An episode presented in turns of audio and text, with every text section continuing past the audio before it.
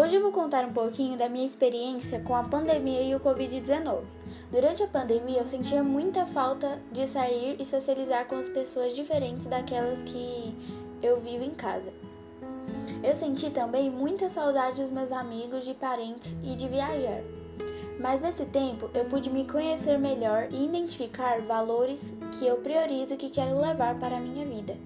Eu tive um tempo a mais para me conectar comigo mesma e com a minha família. Tive tempo para amadurecer e descobrir hobbies e coisas que eu gosto de fazer. Desenvolvi alguns hábitos que não são muito bons, como dormir tarde e passar muitas horas em frente à internet.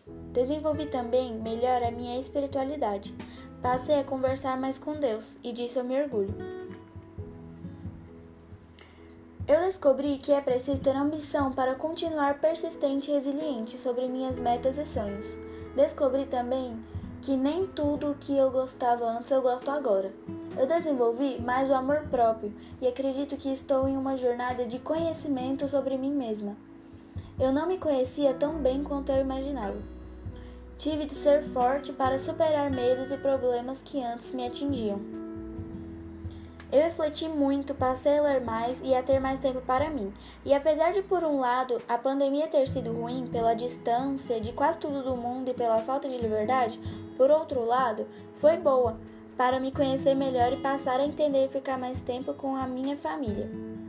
Porém, eu espero que tudo possa se resolver para que possamos socializar e sair de casa, conhecer novos ambientes e voltar a frequentar outros novamente.